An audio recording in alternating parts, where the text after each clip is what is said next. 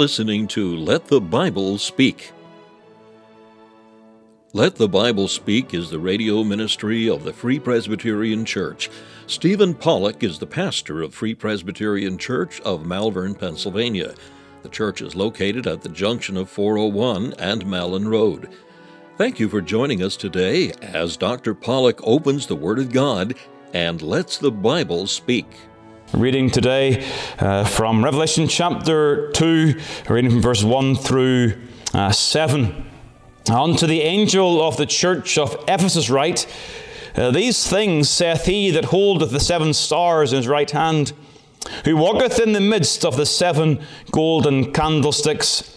I know thy works and thy labour and thy patience, and how thou canst not bear them which are evil and thou hast tried them which say they are apostles and are not, and hast found them liars, and hast borne and hast patience, and for my name's sake hast laboured and hast not fainted.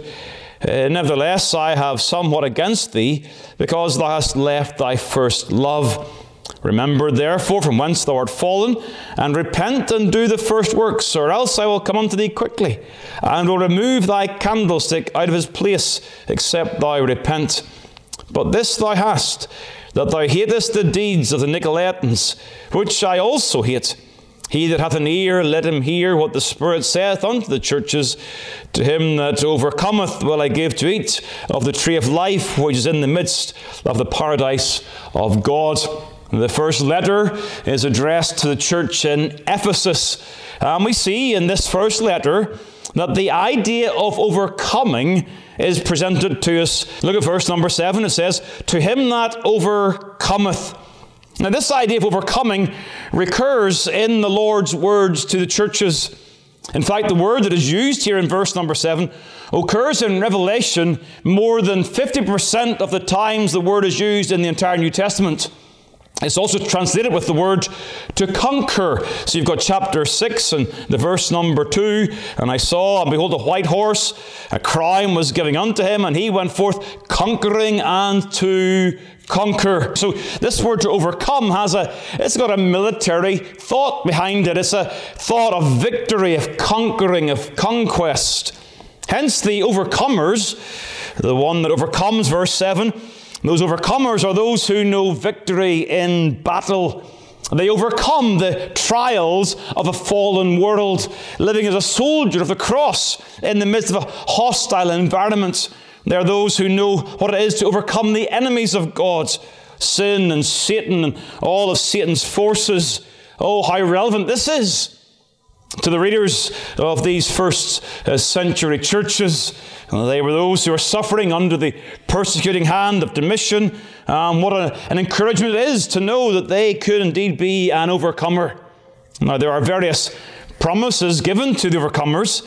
Here, the Ephesians are told that they will eat of the tree of life. Verse 7 To him that overcometh will I give to eat of the tree of life in the paradise of God. Uh, of course, uh, anybody with some Bible knowledge will, will see in that reference uh, uh, falling back to the concept of Eden and the time when man fell and was driven from the garden. We know that one of the outcomes of the fall was that man was driven from the garden, and as Genesis 3, verse 24 says, to keep the way of the tree of life that it was not the Lord's will or purpose that Adam had put forth his hand and take also of the tree of life and eat. And as, as Genesis 3 says, and live forever. The tree of life offered life, eternal life. But that could not be Adam's portion. For the redemption of mankind, a second Adam must come and die. And so, for Adam to live in a fallen state would prevent the work of redemption.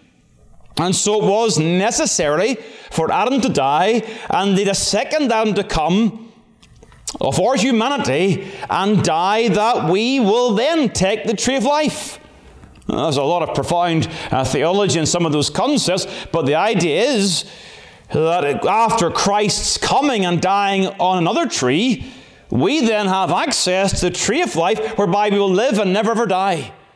It's a reference, of course, to eternal life in the new creation, the new heavens, the new earth, wherein dwelleth righteousness. And so the promise to the overcomers is eternal life. And what that suggests to us again is that every single believer must be an overcomer. That the tree of life is only offered to those who overcome. Now, they do so by grace, they do so through the work of God in their souls, but every child of God who will then know eternal life must be an overcomer. And so, when you think about these believers and they're being encouraged to overcome, well, we see what overcoming looks like. And we see it in all of the letters. What does overcoming look like? Well, the letters bring a mixture of commendation and correction. For some of the churches, it's heavy in commendation. For others, it's heavy on correction. But there's a mixture of commendation and correction. And so, overcoming, well, it looks like the behavior that is commended. What does it look like to be an overcomer? Well, look at the good things the Lord commends the churches for. And of course, what does it not look like if you're an overcomer? Well, that's the behavior that is rebuked. It's not overcoming if you persist in those behaviors. And so you'll see, even in this time, this very verse, there's a warning that if they do not repent, the Lord will remove the candlestick out of his place. And so there are warnings here. And so for this church, here in Ephesus, I'm going to look at this, this letter under that theme of what does it look like to be an overcomer. Hmm, there are three things that come to the fore in this letter regarding overcoming. First of all, overcoming involves endurance. It involves endurance. Verse number two I know thy works and thy labor and thy patience. Verse number three also, and hast borne and hast patience, and for my name's sake hast labored and hast not fainted. Here we're seeing the Lord commending the church's labor, a labor that endures. A labor that is not a fainting labor succumbing to weariness. Every believer is created in Christ Jesus unto good works. They are prepared beforehand for us to walk in. There's a, a work for us to do for the Lord. And so when the church comes together, that church has a work to do for God. But the temptation to weariness is real. Living in a hostile world as a soldier of the cross, the temptation to weariness is very, very genuine. You go back to Galatians chapter 6, and you remember there, Paul, Paul highlights the danger of weariness in Galatians chapter 6. Verse number seven, be not deceived, God is not mocked, for whatsoever a man soweth, that shall he also reap. For he that soweth to his flesh shall the flesh reap corruption, and he that soweth to the Spirit shall the Spirit reap life everlasting. And let us not be weary in well doing, for in due season we shall reap if we faint not. So there's a, a reaping of eternal life for those who persist and do not faint in well doing. Some of that well doing, verse number 10. And as we have therefore opportunity, let us do good unto all men, especially unto them who are of the household of faith. There's a work to do for the Lord. And the enemy, the enemy in this world will set out to stop the work. Remember Ezra, Nehemiah, Zerubbabel. Remember those men and how the, the enemy is coming upon them, and their, their sole purpose is to stop the work to stop the work of God. And we live in similar days. The enemy is still at work in this world, seeking to stop the work of the church. And tragically, the enemy is often successful. We, we grow weary, we grow heavy hearted in the work, we get discouraged, we see the obstacles, we see all the rubble around the walls, like Nehemiah, and we wonder, how can we lift these things and move forward? And the church is too quick to stop work quickly putting down their tools. And so we must overcome. Our work is the building of the kingdom. It is our task to go and seek out stones, stones that are out there that are dead and it's the task of the church to, to find those stones to, to bring them to Christ, whereby they are added to the living church and they become living stones, dead stones made alive in Christ Jesus. But it's part of the purpose of the church to, to go and lift those stones and bring them in. It's our task to lift and carry in the power of God's We do so as we labour in prayer for the building. We, we can't put down the tools of prayer. We've got to, we've got to not be weary in well doing.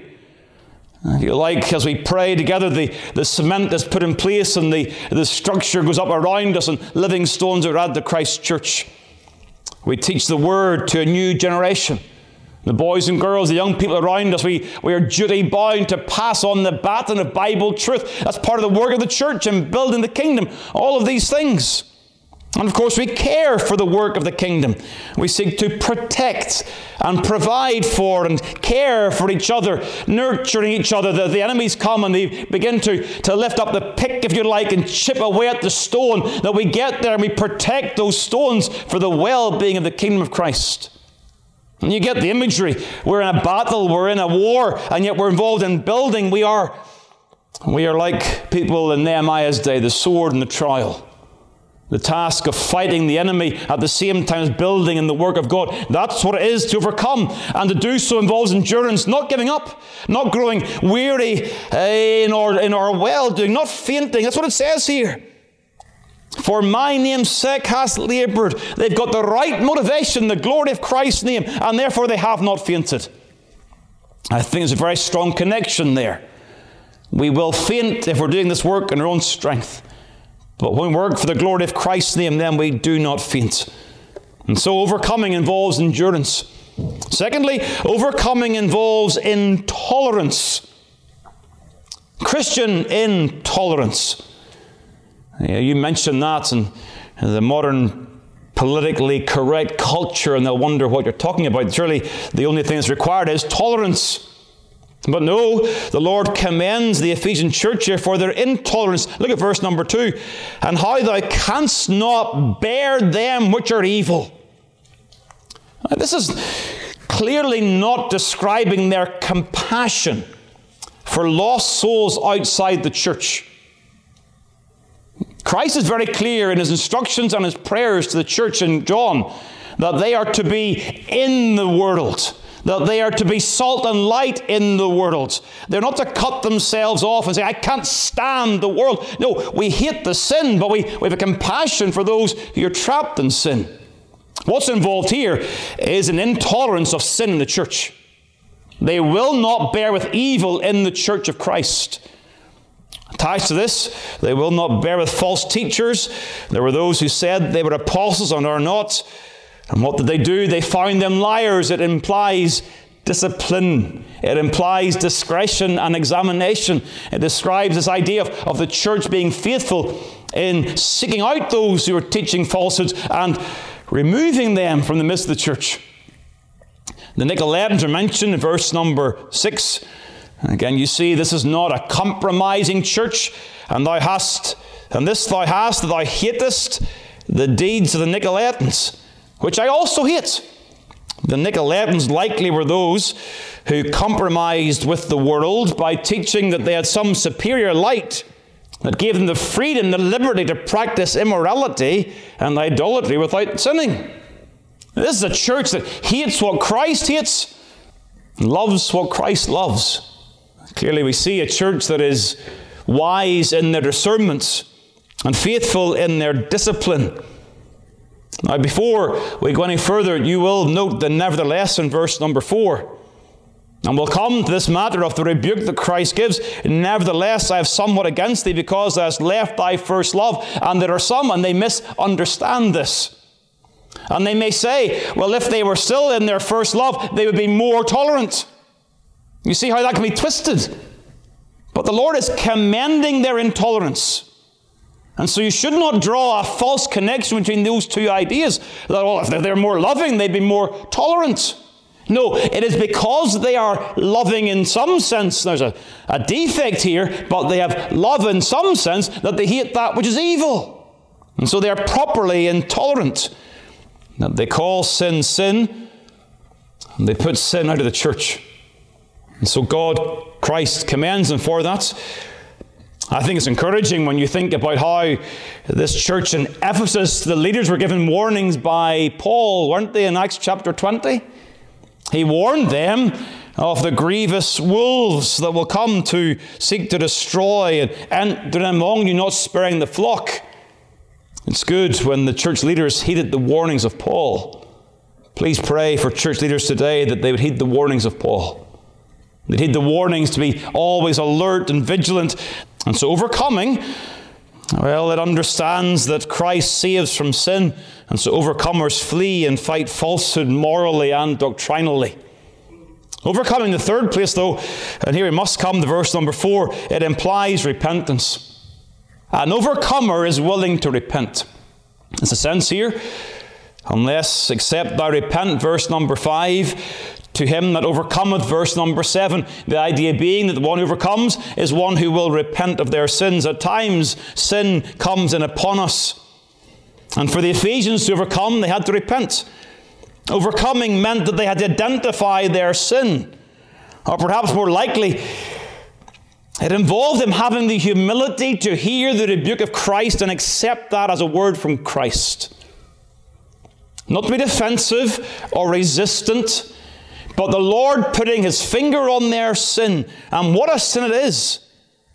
Verse number four because thou hast left thy first love. This reference to the first love, I believe, refers to Christ as the bridegroom. The wedding imagery that's used for Christ and His church is being drawn on here. And the idea here is that they have left the one, not lost, but left to some degree, they have left their affection for their bridegroom, Christ Himself. And this is often applied in a very personal way, individually to believers. Our heart belongs to Christ. We love because He first loved us. And there is the reality for many when they're first drawn to Christ that their, their heart overwhelms with love and thankfulness, and, and coldness and dullness can step in. This is a very real experience. We have competing affections. We live in the world and we find ourselves wrestling for other things that would, that would crowd in upon our hearts and seek to draw us from our Savior. More often not, the issue is carelessness. We take the Lord for granted. We take the place of prayer for granted. We take the Word of God for granted. We take, we take our Savior for granted and we grow cold in our affections. Oh, these are, these are heartbreaking words. Remember, these are the words of the groom speaking to the bride, saying, You have left me. And yet, whilst there is undoubtedly application in a very individual sense, the Lord here is speaking to the church collectively, among whom there would have been faithful believers. They were vibrant and walking with the Lord. This is not, I believe, a case that every single person in the church is guilty of this. This is a collective rebuke describing the church's personality and actions at this time. I remember when I was called to the first church I pastored, uh, a senior minister, he came to me and said, You know, brother, churches have personalities. He's really anthropomorphizing the church and giving the characteristics of a person, but it's true, there's a, there's a spirit and a climate that occupies the church, and there'll be, there'll be people in the fringes in different areas, but there's still, the church can be described as a collective. And so it is here. This church was greatly privileged. Do you know who all served and ministered in this church? I hear the list of the men that served in ministry, well, and women, because Priscilla and Aquila were involved in Ephesus for a season. Paul, three times, once for more than three years. Tychicus, Timothy, and the Apostle John. Jerome tells the story of John uh, at old age, couldn't walk, and was carried into the church, and said to the church, Love one another. This is a greatly privileged church with a ministry that is apostolic, Christ centered preaching. And yet, when these words come to them in Revelation chapter 2, it is more than 40 years old as a church. Probably about the length of time this church has been going. It's about a 40 plus year old church. When Christ brings this epistle, another generation has arisen and it seems likely the children did not experience the intense enthusiasm that their forefathers had. Let me read to you some of the words of Hendriksen on this. He says this The children did not experience that intense enthusiasm, that spontaneity and ardor which had been revealed by their parents when the latter first came into contact with the gospel. Not only this, but they lacked their former devotion to Christ.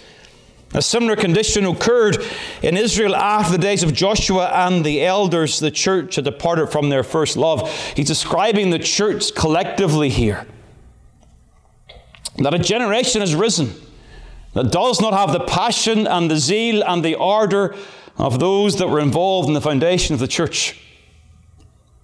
The application is very obvious. This privileged church, though, was marked by purity. We've seen that already. There was doctrinal and moral purity. They were, they were scrupulous in so many ways. So, this leaving their first love is it's not worldliness or doctrinal errors. They were intolerant of evil and false teaching. So, yes, a church may leave Christ by embracing worldliness and false teaching, but that wasn't the case here. They were marked by purity. They were marked by their practice. They were a working church. They're commended for their work and for their labor. They're active and busy.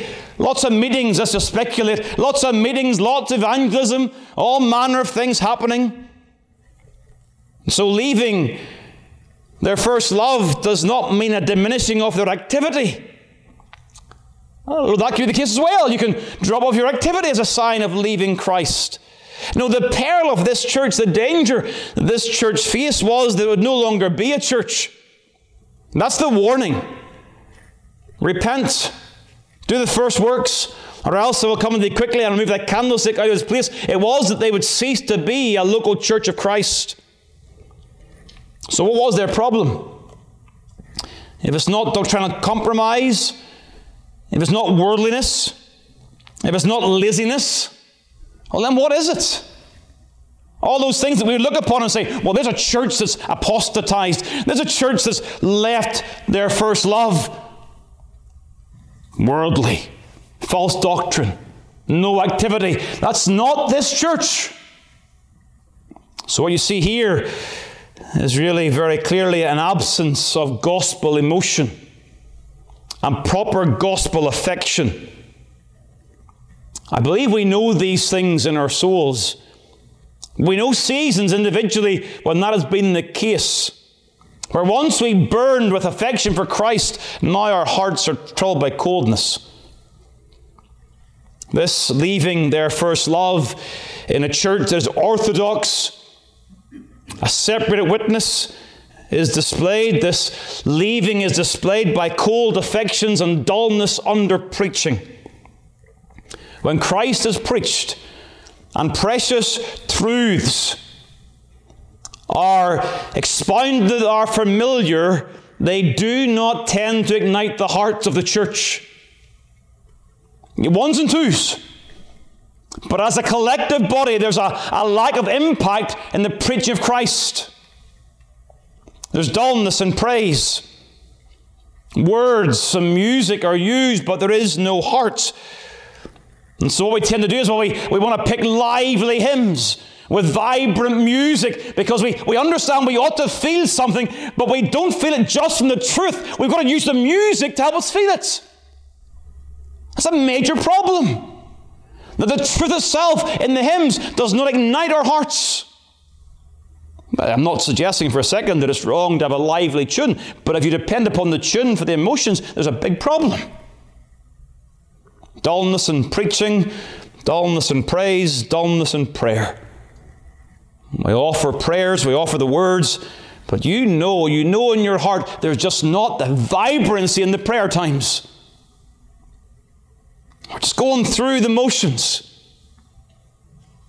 And so, churches, second generation churches can very quickly leave their first love. It's not like going into a room and turning off the light switch. It happens gradually, little by little. And it happens from one person here and another person there. And little by little, the spirit of the age infects the entire body. And then you're in the path to final apostasy and the candlestick being taken out of its place. This is a serious, serious letter. And the duty is, therefore, verse 5 remember. Remember. Don't forget the past. Don't forget the affection you had for Christ. Don't, don't, don't put that back and say, well, that was an unusual time of blessing. Long, long that your heart will be there again. You can't turn back time, but you can have previous blessings renewed today. You, you want that, don't you? You don't want to go through your life without any affection for Christ. Christian eh, religion is an emotional religion. We love our Lord. We love Him. So we must repent. Do those first works, those fundamentals of Christian living. Read your Bible and pray every day getting before God, trying to see Christ in the Word, longing to see more of Him, more of Him as you sing, more of Him as you pray, more of Him as you read, more of Him as you listen to the preaching of the Word. We want to see more and more of our Savior because if we lose and we leave or we leave our first love, then we are going to be undone as a church. And so may the Lord write His Word upon our hearts. This church has much to commend it but it's on the slippery slope to ruin unless it repents.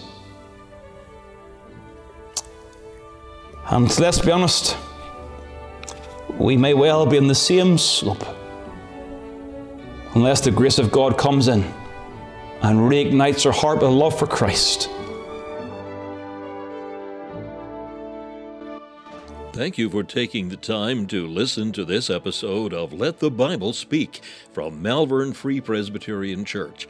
If you'd like more information about the gospel or the church, please call 610 993 3170 or email malvernfpc at yahoo.com. We extend an invitation to all to join us as we worship the Lord each week. You will be made very welcome. The church is situated at 80 Malin Road, Malvern, Pennsylvania, at the junction of 401 and Malin Road. We meet for worship on the Lord's Day at 11 a.m. and 6 p.m. A Bible study and prayer meeting is also held on Wednesday evening at 7 p.m. We preach Christ crucified.